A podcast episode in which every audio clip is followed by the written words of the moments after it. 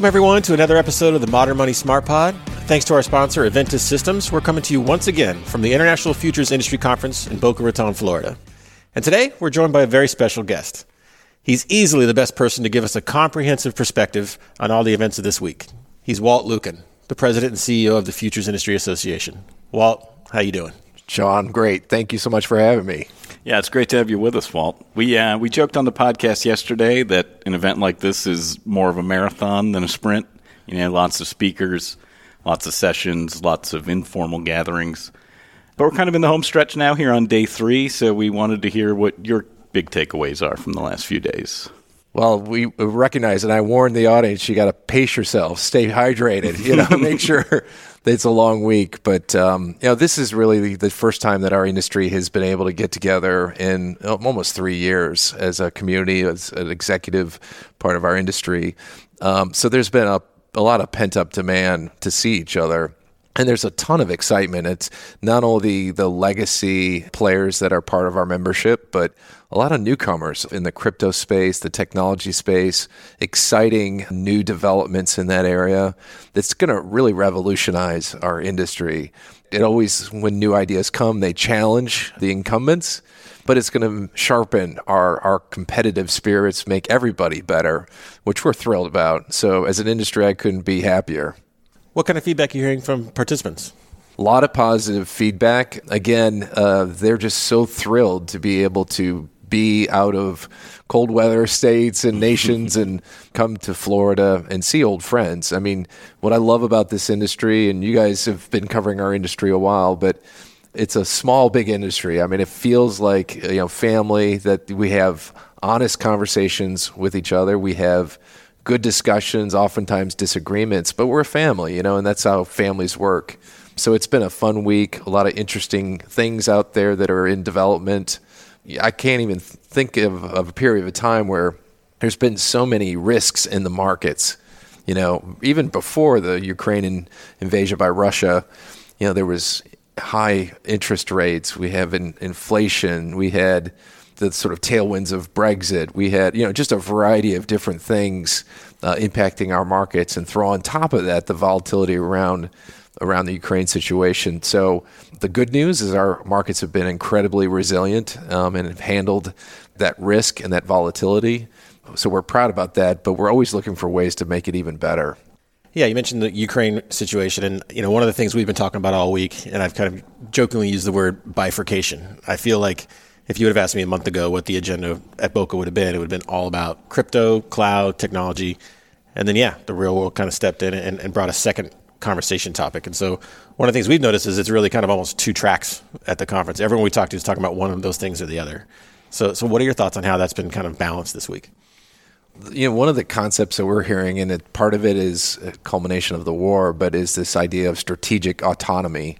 You know, and that's really about recognizing that the, the globalization, you know, I was mentioning Thomas Friedman's book, The World is Flat, you know, that he, he predicted that the world would globalize and, and logistics borders would go away. But the reality is that there are, are sovereigns and there are politics and there are things that are very disruptive to that, that view. And so we're seeing a pullback of that, you know, for a variety of reasons since the financial crisis, since you know, Brexit, obviously a big political decision, you saw with the Trump administration this idea of, of America first. But with the Russian situation, people are like, wait, do we have the ability to make chips? Do we have the ability to import nickel? Do we have the ability to do things that are strategically important to us? So to me, that's been a really sort of a light bulb that's come on that our markets have to figure out. You know, as global as we've been um, over the last, you know, 40, 50 years, some of that's pulling back. And how do markets, cross border transactions work? in this new paradigm. So I think it's something that the market's are trying to figure out, but also the political and regulatory system is trying to figure out as well. So, I mean, being here makes it obvious, and you've just touched on this too, but like what a big tent the cleared derivatives industry is. Yeah. Lots of newcomers, but also lots of traditional finance. Can you talk about those dynamics and how, you know, that's kind of shaping the future of the industry?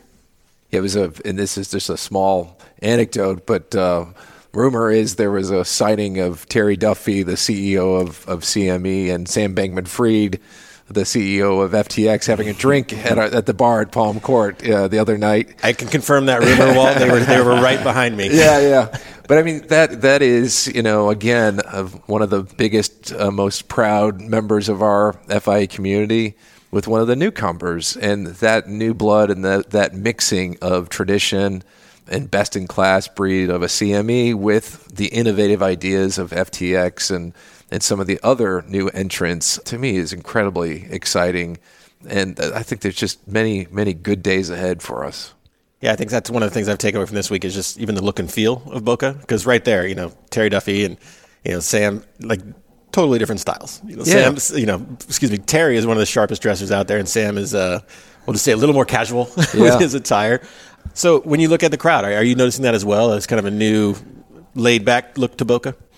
Yeah, and I, I declared Boca a tie-free zone, um, you know, before coming down here. appreciate Yeah, that. Part of it was just setting the tone for what we, you know, we wanted serious discussions, but to do it in a, an environment that was comfortable, and and it's partly due to you know coming out of COVID and in the virtual world is we have to recognize that you know people are, and I mentioned this, society's just different, you know, and it's more casual.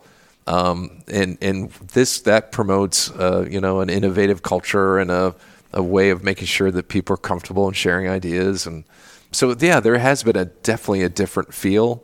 I'm always most curious to talk to the newbies to say what was your experience? And you know how all these new apps are about user experience well i'm test driving that this week you know how did you experience it was it useful to you because by and large i we've not heard many complaints. It seems to me that that community is like blown away by Boca for the same reason the traditional community has been blown away by Boca. It's just an incredibly efficient way to meet people, to find partners, to find innovative ways to, to improve your business. And that's what we try to do for our community. Well, you know, Colin's a newbie here. I'll, I'll let him speak to his impressions, but I will have one complaint. It's my 10th year at Boca, and you guys could have done a little better job with the weather this week. um, come on, where's the weather futures for this week? well, I was I was going to tell Sam Bankman Fried of FTX if they could sponsor Sunshine next year, Right. that uh, how much that would be worth. No, I mean it's it's uh, you know the hotel has gone through some major major renovations. Michael Dell and his consortium uh, investment firm bought the hotel three years ago. They've been making significant improvements to the hotel. We are the first major conference here uh, for the hotel since it's reopened, and there has been some things. Unfortunately, they're still under construction. But by and large, our community has been very happy with the, the beautiful accommodations, and it's only going to get better for next year. So we're excited by it. So after you catch your breath after this week, what's next? What's next for you and the FIA? Well, I mean, there's a lot of projects we're working on. We every year have a strategic plan that we try to go through.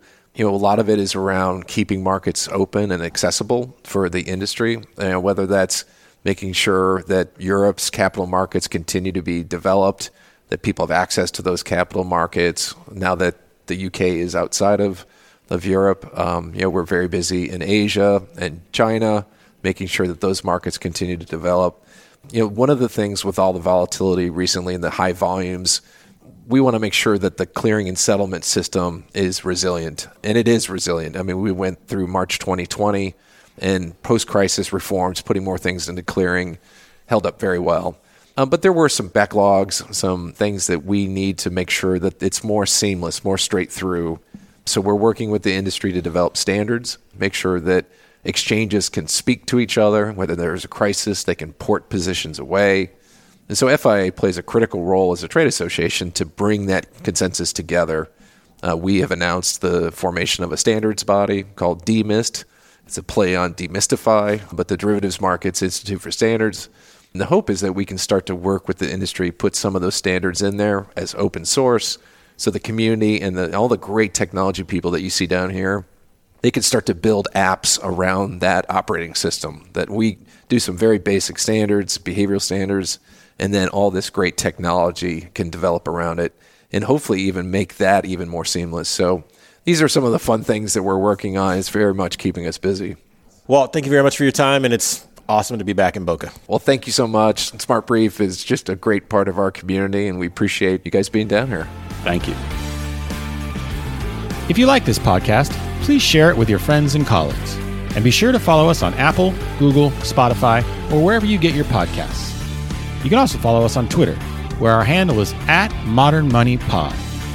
And if you'd like a daily dose of modern money news delivered to your inbox, head on over to smartbrief.com and sign up for the Modern Money Smart Brief.